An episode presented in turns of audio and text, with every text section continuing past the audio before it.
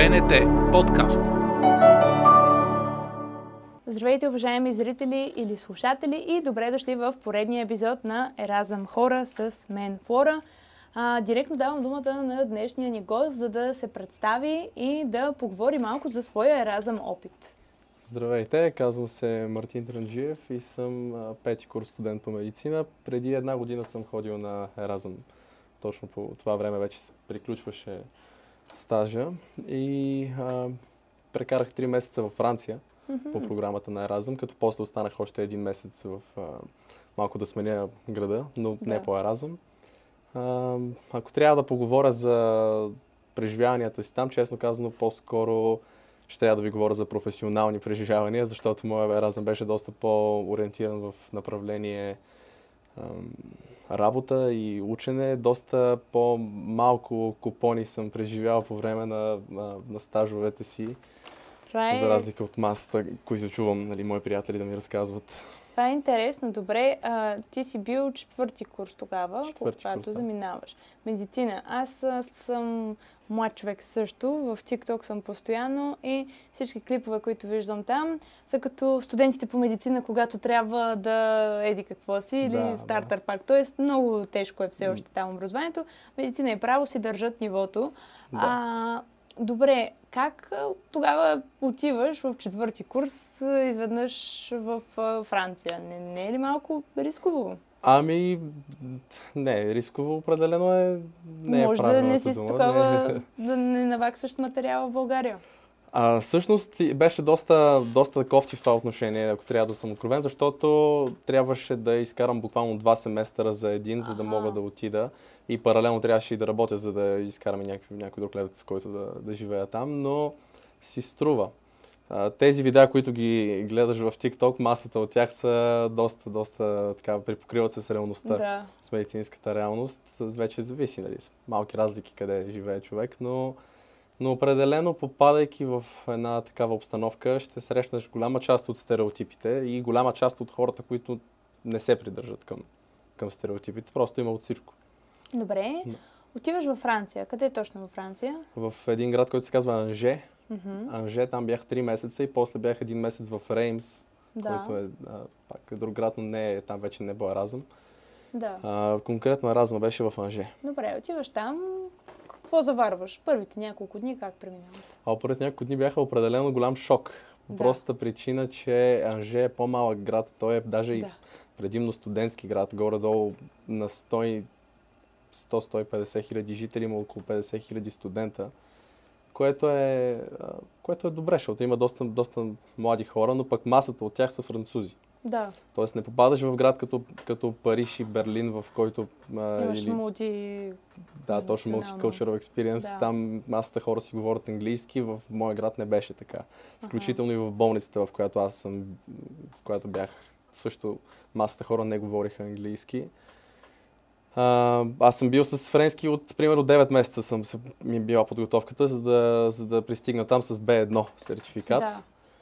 И а, крайна сметка, в крайна сметка първите няколко дни бяха страхотен шок точно в това отношение. Те всъщност, аз много имам една любима история, която я разказвам. Французите имат много, много такива, много изразчета, които само те си използват и един uh-huh. от тези изрази е а, танкет. Танкет всъщност означава, те го използват за да ти кажат не се притеснявай. Но не се притеснявай, буквално за да кажеш на френски, трябва да кажеш не танкет па. Ага. Значи като кажеш танкет, буквалният превод означава притеснявай се. Да, да, да. И първите дни аз отивам, попадам в болницата, бях в спешно отделение и се налагаше да преглеждам някакъв пациент, при което пишейки прегледа нещо съм объркал. Да. Отивам при лекаря и казвам, извинете, объркал съм, ще трябва да го поправя и той е такъв, а, танкет, танкет. Което буквално означава, притеснявай се, притеснявай се. защо се притеснявам за такива глупости, но да, в последствие, да. като свикнеш на, на подобни изрази, които са си чисто френски, доста, по, доста повече се улеснява живота. Добре, това не е ли изключително така отговорно? Все пак ти в болница отиваш, ти по медицинска реалност и на език, който знаеш само на B1. Казвам само, защото аз три пъти съм се пробвала да уча френски, никога не стигнах до B1, защото все някакви обстоятелства така а, идваха. Мисля, че имам А2 завършено последно. Да. А, но е сложен език и отговорна работа. Ами, отговорна е, със сигурност. И да, езика не е, езика не е лесен, но попадайки в една обстановка, в която ти малко или много си принуден да, да говориш на, на този език и най-вече да работиш в този език на една такава отговорна работа, тогава растежа на знания е просто брутален. Да, експоненциален, наистина, не е пропорционален, а експоненциален да. и, и Друго нещо, което аз направих, за да мога да го да, да свикна по-бързо, е, че почти не комуникирах с другите разум студенти, които бяха по това време в Анже. От една страна, защото ги бях мютнал в групата в, в WhatsApp, защото доста спамят, но от друга страна пък и... Искаше да свикнеш. Да, те говорят на английски, масата хора, които са и това може би е съвет към хора, които ще отидат на Еразъм. Няма да сбъркате, ако не комуникирате с Еразъм студенти прекалено много, защото тогава просто ще имате една предиспозиция да говорите на езика на държавата, в която сте попаднали и тогава растежа е много по много по-бърз. Подобри ли се нивото на френски, със сигурност? Е, сега имам C1. Еха, да, сега браво. доста, доста, без, без никаква подготовка след това. Просто там е много, много, а, много, много бързо се подобрява там. Как те приеха французите? Ами, и така, и така, но предимно бяха дружелюбни. Да. Те са доста Аз съм чувала, че са груби по принцип, отношения. но не знам доколко е вярно това. Не, даже точно обратното. Те са доста вежливи. Те са много вежливи в а, професионалната среда. Много рядко съм срещал някой, който ще ме погледа на криво, защото съм българин и то това най-често е пациент. Да. Примерно някой от а, някое село дошъл за преглед или такъв а, някой дядо нали, от старата школа да, французи. Да.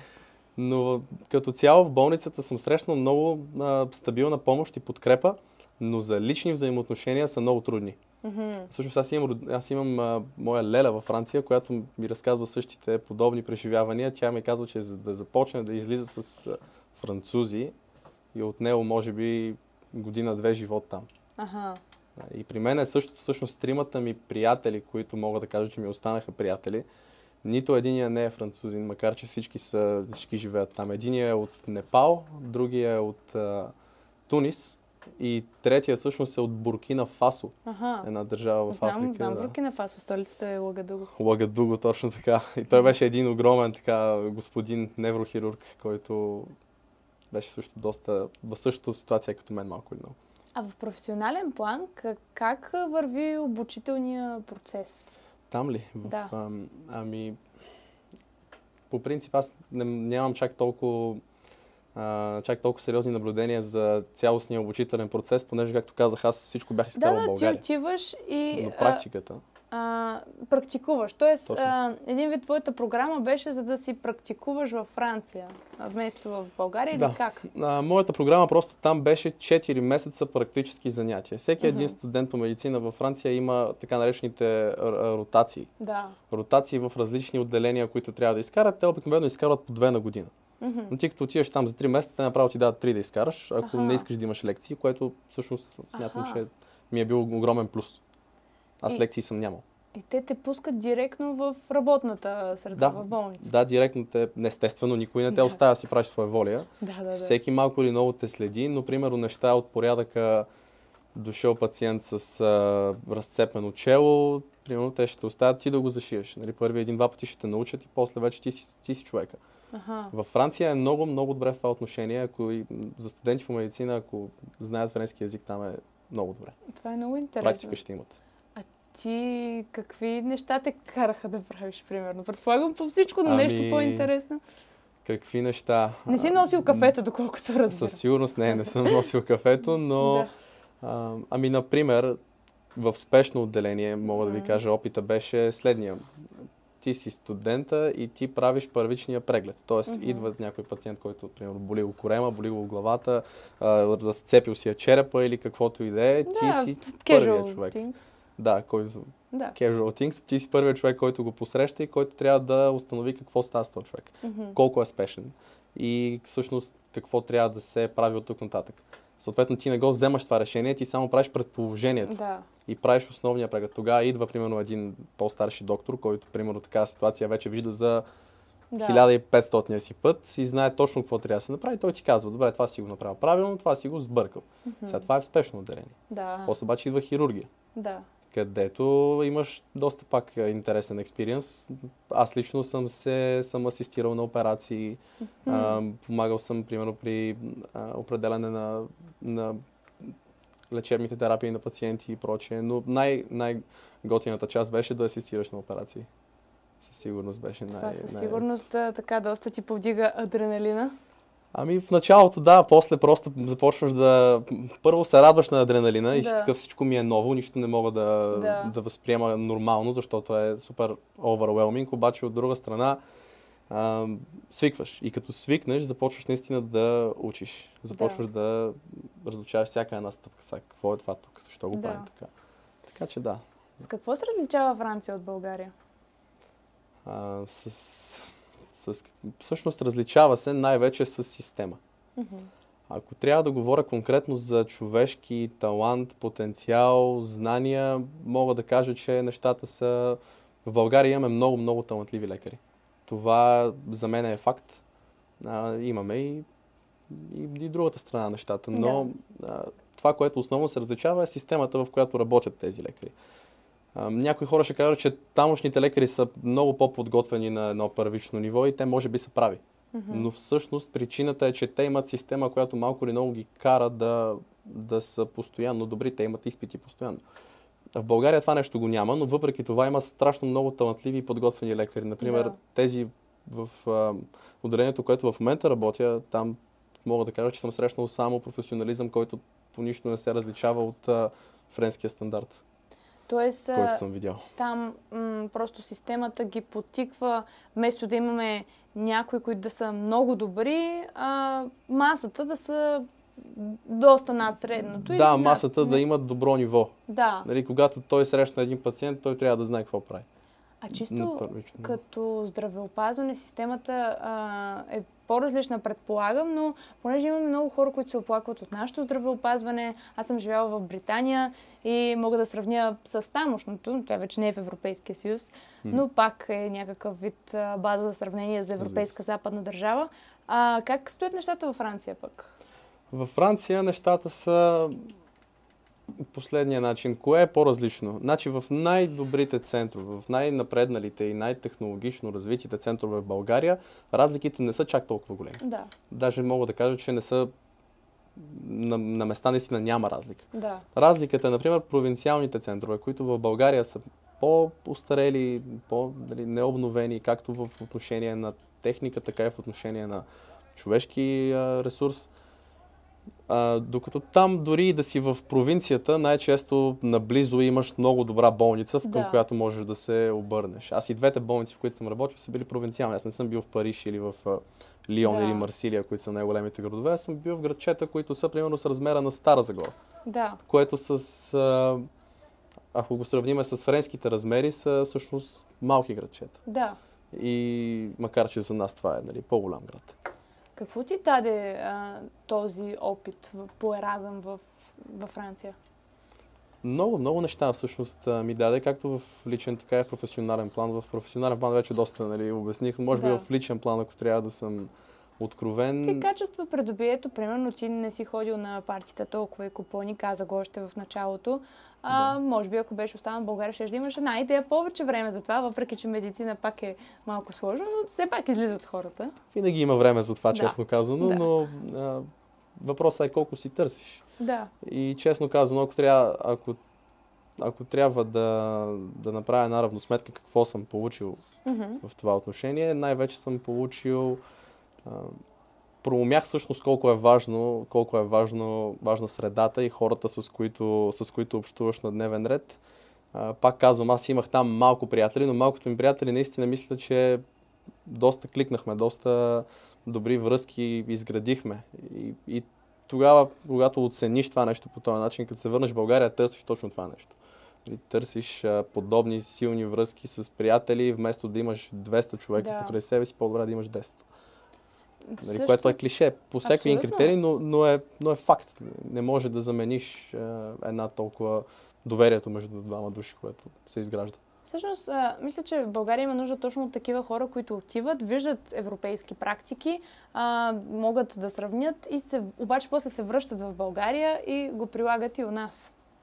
Аз съм на същото мнение и не, не, малко, не малко хора постъпват точно по този начин. Мога да кажа, че някои от големите специалисти в момента в България са хора, които точно това са направили. Те са отишли в чужбина и са се върнали в България. Естествено, те са отишли за специализация, нали? не по, да, да, да. по еразъм, но еразъм всъщност е една основа, която после можеш да включиш в CV-то си и да имаш по-добър път на там, ако решиш да отидеш да специализираш. Все пак аз бих посъветвал всички, които го правят, да помислят да се върнат и в България. Разбира аз лично така разсъждавам. Би ли отишъл на някакъв друг такъв проект или нещо, което не знам, специализация в... О, аз вече планирам следващото. Да, да. При всички положения бих. При всички положения.